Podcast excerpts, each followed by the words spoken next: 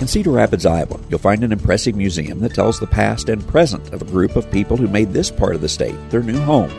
While decades have passed, that spirit still lives and has become a foundation for many things that take place in this city. We go there on this edition of the American Countryside. I'm Tyne Morgan, host of U.S. Farm Report, the only weekend television show that features some of agriculture's biggest names. From custom commentary from John Phipps to the stories of antique iron with Machinery Pete to a list of more than 30 marketing analysts, our weekly program focuses on the topics that matter most to you. We invite you to join us each weekend for U.S. Farm Report, timely, trusted tradition.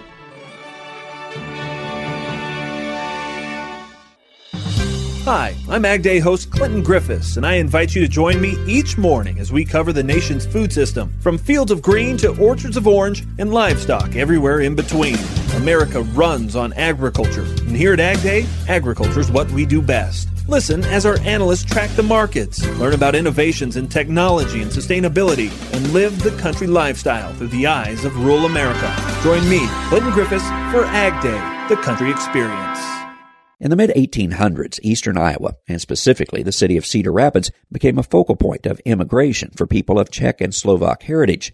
National Czech and Slovak Museum curator Stephanie Cohen says this area became a new home that perhaps felt a bit like that of old. The Czechs are very literate people. I mean, 90 something percent of the immigrants who came here were literate, well educated. So they continued that on and really formed a solid community. And while years have passed, some of the traditions of old still carry on today. Houby is the Czech word for mushrooms. In May, there's this Houby Days festival that has been going on for you know decades in the Czech village. So it's a Cedar Rapids staple to have the Houby Days celebration. Dave Moline at the National Czech and Slovak Museum and Library says you only have to look at one local newspaper to see how that heritage thrived for many years. And there was another newspaper that came after that in the, the early 1900s, and that lasted up to the 1950s. So to have a readership for those many decades, there had to be a community that could support that. You know, they had to be conversant or literate in Czech. And while there is no longer a newspaper printed in Czech, the heritage of those who came here so long ago lives on. In fact, it thrives as a part of a new area of this city. There's a lot of economic development that's going on in what's called the New Bohemia or New Bo district now.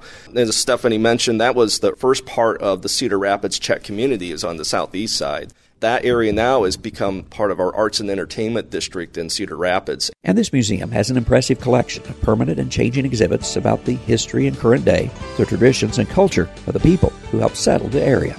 Traveling the countryside, Cedar Rapids, Iowa. I'm Andrew McCrea.